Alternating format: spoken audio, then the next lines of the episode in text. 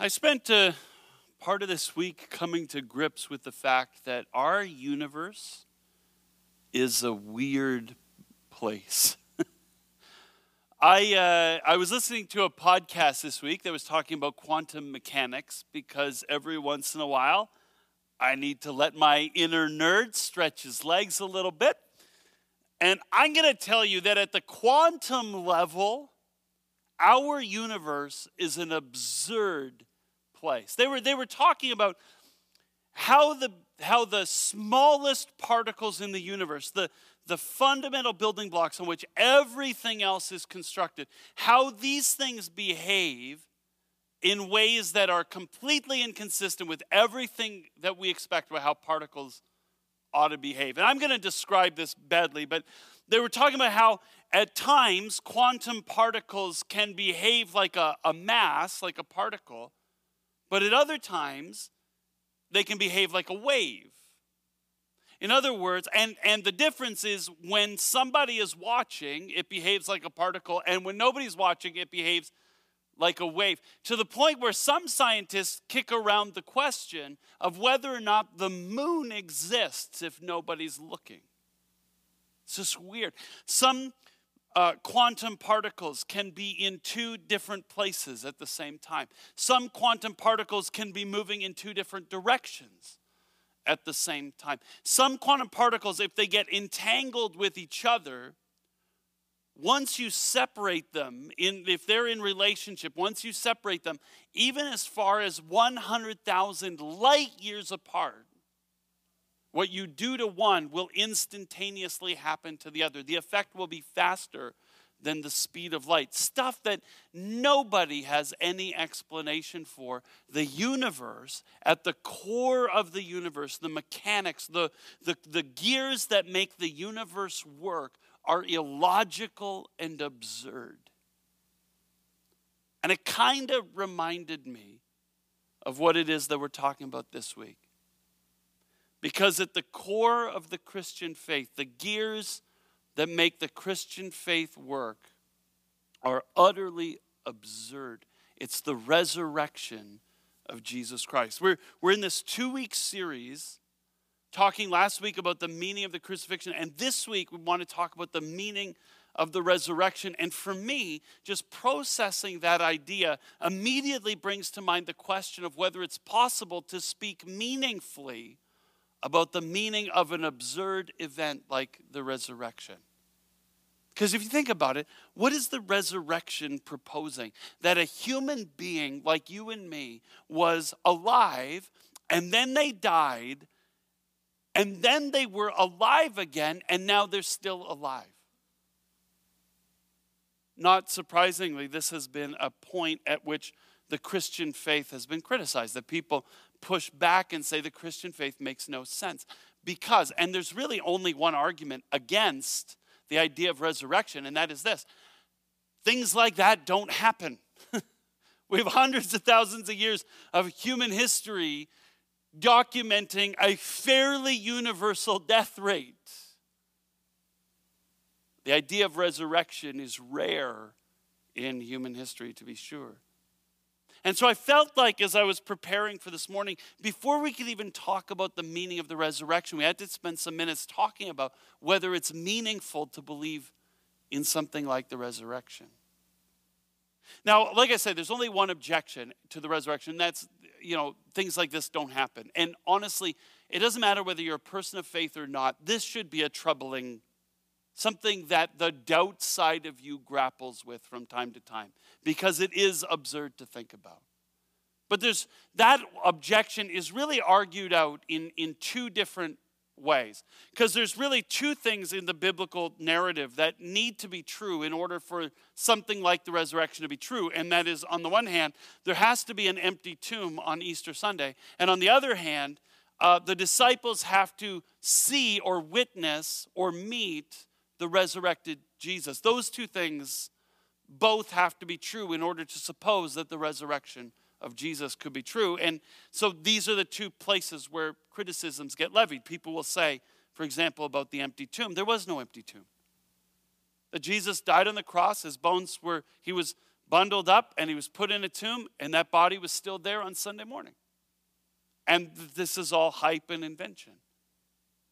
And the, the way that I suppose some people have responded to that is to say, then just when people started talking about resurrection, how come did nobody did how come nobody said, well, here, here's the body?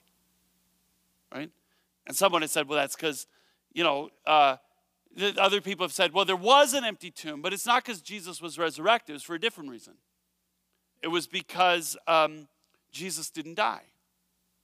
He was given a drug on the cross and he passed out, and the soldiers thought he was dead and he got buried, but then he was revived and he, he walked out of the tomb alive.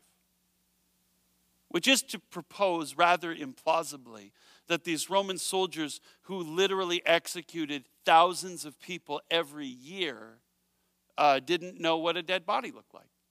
Or Jesus' friends who bundled him up in order to bury him didn't recognize that he wasn't a corpse, which seems implausible. I can recognize a corpse when I walk into a hospital room, when somebody's alive or dead. You know, you can too. Other people have said, well, no, he, there was an empty tomb, but it was, it was because he was buried and um, then his body was moved by the disciples. Well, the, body, if the disciples moved the body, then this whole thing is a hoax. And it's hard to imagine somebody giving their life up as a martyr for a hoax. So they'll say, well, the body was moved by somebody else, a grave robber or a, uh, the gardener moved the body, which is actually, if you read the stories, was actually what one of the women thought, that the gardener had moved Jesus' body. It's a plausible explanation. There's no proof for it. But if the gardener moved the body, then why did the disciples talk about seeing uh, the resurrected Jesus? And people will say, well, they didn't see the resurrected Jesus. It's an, a matter of cognitive dissonance. They so badly wanted Jesus to be alive that their brains just kind of ignored evidence to the contrary and they genuinely believed that he was alive. The, the problem with that is that nobody expected Jesus to be alive. Nobody believed that the Messiah was supposed to die and be raised. In fact, when Jesus told them that repeatedly, they were always confused. And it says over and over again, they didn't know what Jesus was talking about. So some people will say, well, they didn't see Jesus. You know, the woman who went to the tomb and met the guard, they met Jesus in the early morning light. Well, they just, it was somebody else and they just didn't recognize him. I get issues of mistaken identity. But they don't last forever. I remember when I was a little kid, about five years old, I was in the lobby of the church and I saw my cousin. So I, I did what I'd seen my dad do before. I grabbed my Bible and I thumped him on the back of the head with it. The kid turned around, it wasn't my cousin. I'll tell you, that was a matter of mistaken identity, but it didn't last forever. We sorted out pretty quickly that he uh, was not my cousin. We also sorted out that he didn't love getting his head thumped by a Bible. That was another thing that became clear in the moment. Um, other people will say, well, it was like a vision, a, a dream or a hallucination of Jesus. They, they missed him so badly that they felt like he had visited him, them in, in their dreams. Which I also get when my mom died in 2008. Two different members, people connected to our family, said that my mom had visited them in their dream. Uh, neither one of them believed that my mom had been raised from the dead, and nobody believes that to this day. The, the objections of, to the stories don't seem that plausible. And when you look at the stories themselves, you begin to think these aren't the kinds of stories you would put forward if you were trying to convince people that Jesus had been raised from the dead. Right? We have four versions of this story in the Bible, and all four are different in at times irreconcilable ways. Um, the, clearly, these four people did not get their stories straight before they published them. And people will say, see, you know, contradictions. It proves that it's not true. Mm. If you got the witnesses of four, four people to witness a car accident and then tell you what happened, their stories wouldn't line up either. The details would be different, but the story would be the same. It's not surprising that that's how the Bible reports it. But it's the details that are odd. If you were trying to convince people that Jesus had been raised from the dead, you'd never tell the story about women first discovering that fact that Jesus' resurrection depends entirely on the testimony of women. Um, because women in the ancient world had no legal standing and their word wasn't trusted for anything. In fact, um, in 1 Corinthians 15, this is about the resurrection too, this whole chapter, written 20 years before the gospel stories. This is how Paul says it. He says, For what I received, I passed on to you as of first importance that Christ died for our sins according to the scriptures, that he was buried, that he was raised on the third day according to the scriptures, and that he appeared to Cephas or to Peter, and then to the twelve. Paul says Jesus was died, he was buried, he was raised, and he appeared to his disciples, the men, right? Peter and the other guys. He doesn't mention the women. Why? Because they, they don't add credibility, they take away from it. And if you already had a tradition that said it was the men who saw Jesus raised, then why would you go back and write a story that inserted women on purpose? Hey, let's shake up the credibility of this whole thing and let's add some women. Right? Nobody would do that. Unless that's something like what had actually happened. The other thing that's weird about the story is the description of Jesus. Because if you were going to write, if you were going to say, you know, so and so died and then they were raised from the dead, you would probably describe the resurrected version of them pretty much like the pre death version, right? They died, they went to the grave, and then they came out pretty much the way they were when they were alive. But the Bible doesn't describe Jesus that way. He's a, a flesh and blood human being, but he has the ability to walk through walls and disappear and appear out of thin air. There, there's nothing like it in the ancient world, this description of Jesus.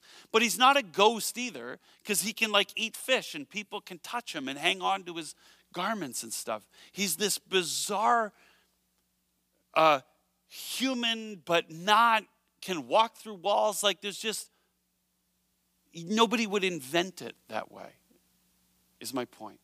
C.S. Lewis once said the Christian faith is just absurd enough to be believable. And that was his whole point. He said the, the way nobody would invent a faith where, where the whole point is to sacrifice yourself and die so that other people can can benefit. That, that's just, nobody would invent that. And this is a part of that. Nobody would tell these stories this way. For me, honestly, what I find compelling about the post resurrection visions of Jesus is the way Paul talks about it in 1 Corinthians 15. Um, Because he follows up the part that we read by saying this After that, he appeared to more than 500 of the brothers and sisters at the same time most of whom are still living, though some have fallen asleep. Um, there are times when I think I would just love to talk to somebody who was there. And we have these four accounts, but we don't really know that they were eyewitnesses. The, the accounts were written, the gospel is written decades after Jesus died. We don't, we're not really sure who wrote them. They all have names. Those might be the right names, but they might not be. And even those names, two of them, Mark and Luke, never really professed to be eyewitnesses of Jesus. John and Matthew were, if that's who wrote the Gospels. But, um, but there are people who say, well, those are just propaganda stories. But then I look at what Paul says. Paul's talking to a live audience, writing to a live audience of people, and he says, if, if you're skeptical about the resurrection, think about this. Jesus appeared to 500 people at the same time, men and women which cannot be a mass hallucination. This is 500 people experience the same thing at the same time. And he says most of them are still alive. In other words, you can go talk to them and ask them about their experience.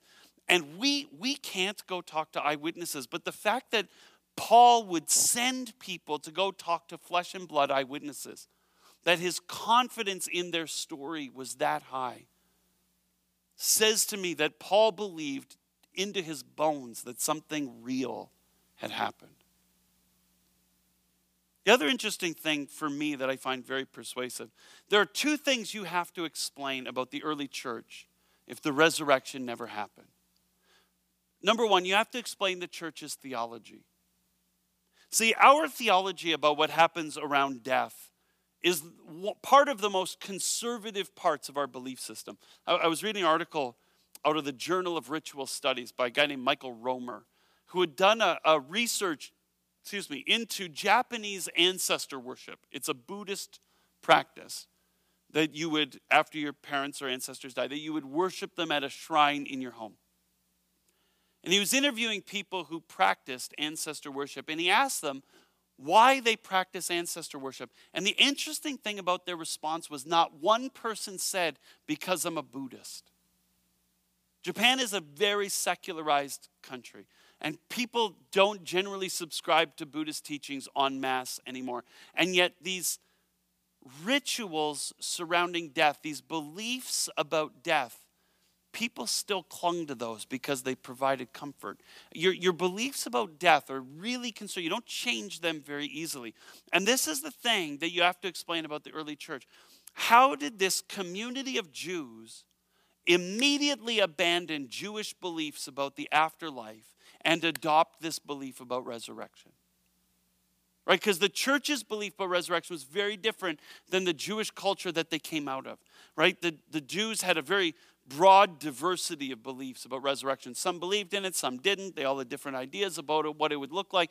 The early church, which was all Jewish, immediately after the death of Jesus, they gravitate not to a broad diversity of views, but to a single, very specific view of resurrection. The, the Jewish beliefs about the resurrection body were vague and ambiguous. Some thought it would be like this, others thought it would be like that, often metaphorical. The early Christian church immediately developed a very specific belief about what the resurrection body would look like. Um, the, for the Jews, resurrection was a fringe conversation. It wasn't all that important. It was debated, but not a huge deal. In the early church, resurrection is the most single most important belief they have. Paul says in 1 corinthians 15 if if jesus isn't raised from the dead the whole thing is false and it's a waste of time. There's a whole variety of ways in which all of a sudden these jews abandon something they've always believed about death and life after death and they all ascribe not to a broad diversity of views but to this one single very specific view that though their Jewish background had taught them that all humanity would be raised at the end of human history, they believed that one human being had been raised in the middle of it Jesus of Nazareth. And you'd have to be able to explain how this entire community comes to believe this one thing against their nature and background and so on. The other thing you have to explain is the nature of the community itself. Because the community of Christians around Jesus is immediately transformed after the resurrection. Right? The Gospels don't paint a necessarily flattering picture of the disciples. They're excited about Jesus' teaching, but they often don't understand it. They ask him to explain it, they need follow up. Um, they are often getting it wrong. He's teaching about humility, and they're arguing about who's the greatest. Right? They're very zealous about Jesus. You know, they're protecting him. They're chopping people's ears off, and and um, in one story, they're asking Jesus for permission to call fire down from heaven to punish people who rejected Jesus. Like they're very zealous. And yet, when the chips are down, they all flee like rats. They abandon ship. Um, they leave Jesus to die alone because they're afraid to suffer. Then Jesus dies, and all of a sudden, this ragtag group becomes this synergistic, energized group of teachers and theologians who are articulating the teaching of Jesus for their generation. People for whom folks thought it was remarkable because they had no education and yet they were so sophisticated theologically. You have these people who are suddenly eager uh, to defend the faith in front of the very people who put Jesus to death. And they get whipped and beaten and even stoned to death. And they rejoice in the opportunity to suffer the same way that Jesus did. How do you explain this transformation in the community immediately following Jesus' death? Something had to have happened. And that something, I would contend, is resurrection. Now, obviously, none of this is proof. At the end of the day, Christian faith is a leap of faith. But Bruxy Cavey preaches in Oakville, and he has said, before you take that leap of faith, it makes sense to run a long ramp of reason. and it seems to me that there are reasons to consider that maybe something like what the Bible describes in the resurrection of Jesus was actually the experience of that early church. Now, if it was, what does that mean?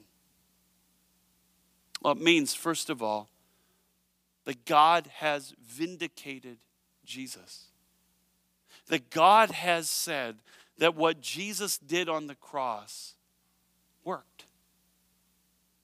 Right? Last week we said that the meaning of the resurrection was Jesus dying on the cross to absorb into himself the, the cost in order to pay the price to make right all that we have made wrong with the world so we could be forgiven for the way we've contributed to the brokenness in the world and to break the power of sin so that the power of God's unconditional love could reign in the world through Jesus and his community called the church when the church is following Jesus well. That's why Jesus died on the cross. But you have to understand, watching Jesus die on the cross, you wouldn't look at it and say, hey, he's defeating the power of sin right now. It's a very Everything about the event communicates the opposite. He's dying a shame filled, humiliating death as a failed revolutionary at the hands of his enemies. Cursed by God, the Jews said. There's nothing about this that looks like he's doing what God wants him to do. Paul, the Apostle Paul, would later write that the, the death of Jesus on the cross was a scandal to the Jews. How dare you suggest that our Messiah was crucified at the hands of the Romans? The Messiah is supposed to defeat God's enemies, not die at the hands of God's enemies. Cursed by God. He says it's nonsense to the Greeks. How stupid can you be worshiping a failed revolutionary who died on a cross? Like, use your head. And yet, the resurrection is God saying, No, what Jesus did on the cross was that he accomplished everything that I sent him into the world to do. In Proverbs chapter 10, it says this The wages of the righteous is life, but the earnings of the wicked are sin and death. Uh, this is a core theological conviction of the Jewish scriptures that those who live, align their lives according to God's will, receive life from God in return. And those who uh, live apart from God's will fall into slavery to sin and experience death, pain and death and tears and so on. If you cut against the grain of how God says that life is to be lived, uh, there's a consequence to be paid for that. The resurrection is the most extreme version of this reality being lived out. That Jesus had so aligned his life and his person and his character and his mission to who God wanted him to be and what God wanted him to do that God rewarded him with life even after he had already died. Not some metaphorical life in fullness and joy, whatever. He had all of that. But God gave him life after his death. It was God's way of saying, This one has accomplished everything that I wanted him to accomplish. And if that's true, then the resurrection of Jesus means that one day God will raise those of us who have put our faith in Jesus Christ. Back to 1 Corinthians 15, it says this For since death came through a man, the resurrection of the dead comes also through a man. For as in Adam all die, so in Christ all will be made alive. But each in turn, Christ the firstfruits, and then when he comes, those who belong to him. Here's what Paul is saying um, Death is a universal reality in human history because all human beings sin, and, and death is the payment for sin. Jesus by his life and death and then his resurrection, Jesus makes resurrection for those who have died in faith a reality. He will come first 2,000 years ago on Easter Sunday, and all the rest will come when Jesus returns at the end of human history. God will raise those who have put their faith in Christ back to life and to inherit their own physical body again, but like Jesus' body, transformed and filled with the Spirit, and um, become the kind of human existence that God always dreamed human existence could be. God will not only raise uh, those who have put their faith in Jesus to life, God is going to raise all of creation. He's going to recreate creation when Jesus returns at the end of human history. In Revelation 21, one of Jesus' followers, John, has a vision of what happens at the end of history. He says this Then I saw a new heaven and a new earth. For the first heaven and the first earth had passed away, and there was no longer any sea.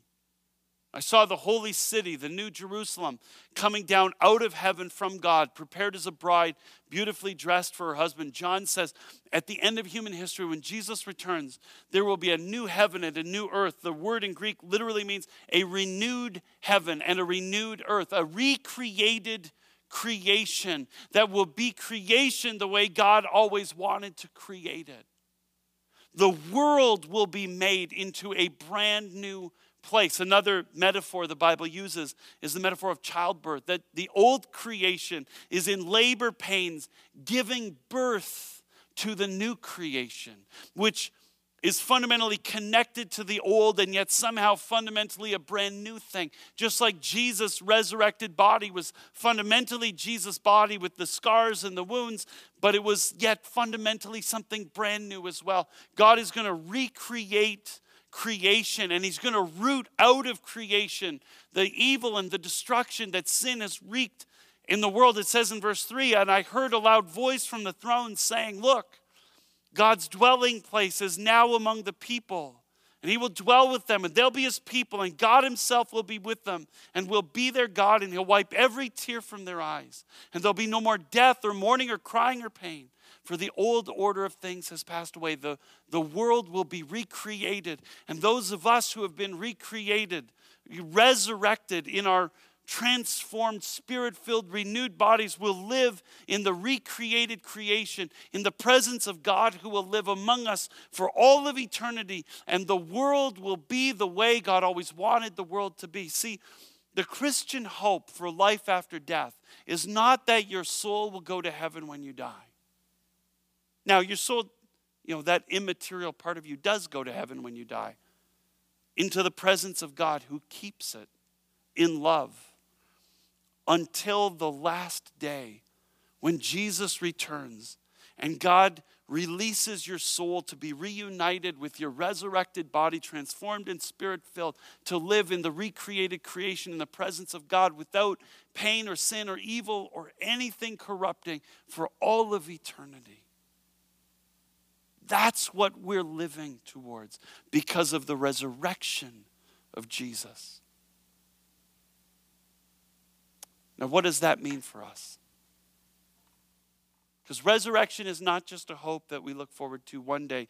Resurrection is something that God invites us to practice today, to live towards that day, to live towards our new identity, to live towards the new creation.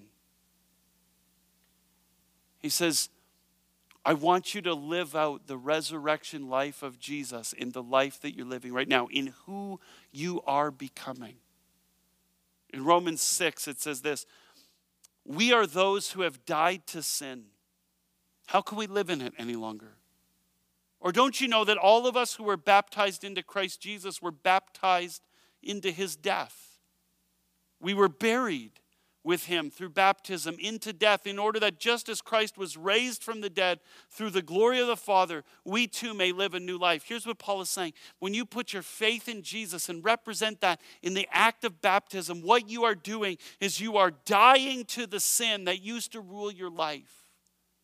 In effect, you're handing all of that sin over to Jesus, and Jesus is carrying it to the cross and he's nailing it there where it dies. The sin part of you is dead and you are raised back to life. We're going to celebrate this next weekend, by the way. It's going to be awesome.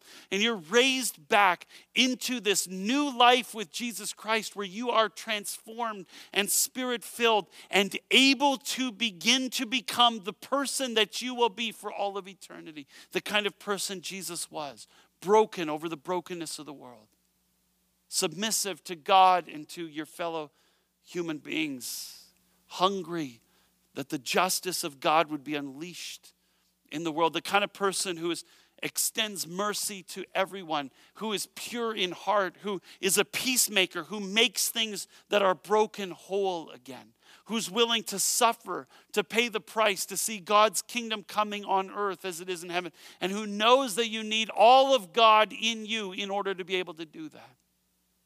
The kind of person who never lets anger degenerate into unforgiveness, the kind of person who never degrades another person by looking at them lustfully, the kind of person who is uh, truthful in all your dealings, faithful in all your relationships, patient with those who persecute you and insult you, the one who loves their enemies, the person who's generous instead of greedy, the person who is trusting of God instead of anxious, the person who's forgiving instead of judgmental, the person who's laid everything down before God in prayer. That's the person that we are becoming because of the resurrection of Jesus.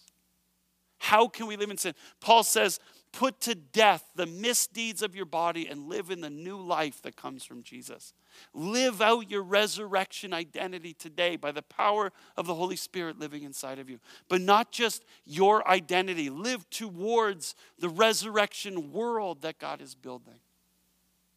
At the end of this chapter on resurrection, in 1 Corinthians 15, Paul writes this Therefore, my dear brothers and sisters, stand firm. Because of resurrection, let nothing move you. Always give yourselves fully to the work of the Lord because you know that your labor in the Lord is not in vain. Paul says, Because of resurrection, here's your mandate live to make the world the kind of world the world will be when God remakes the world. Begin to live towards that day now because resurrection guarantees that whatever God does through you for the kingdom of God, for recreating the world in the name of love, whatever God does through you will somehow get enfolded into the recreation of creation. Somehow, what we do here echoes into eternity.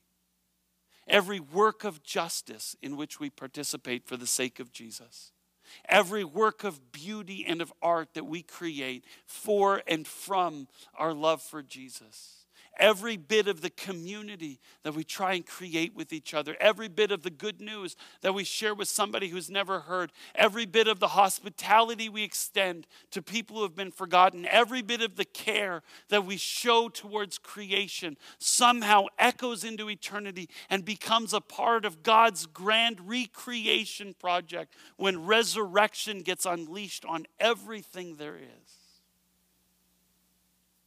This is what resurrection means. And no, I can't prove to you that it's true. We can run a ramp with some reasons, but at the end of the day, to confess resurrection is a leap of faith.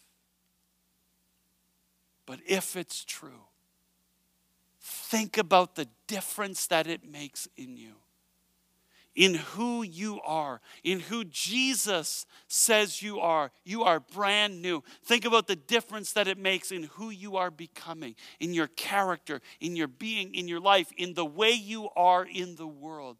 Think about what it means for where our world is going, for what God is doing in the name of love. Think about what that means for the role you have been invited to play in the reshaping of the world, the way God is doing, in the resurrection life that God is unleashing on our planet. It's a leap of faith, but man, what a difference it makes when you say, Today I choose to believe. Let's pray. Heavenly Father, the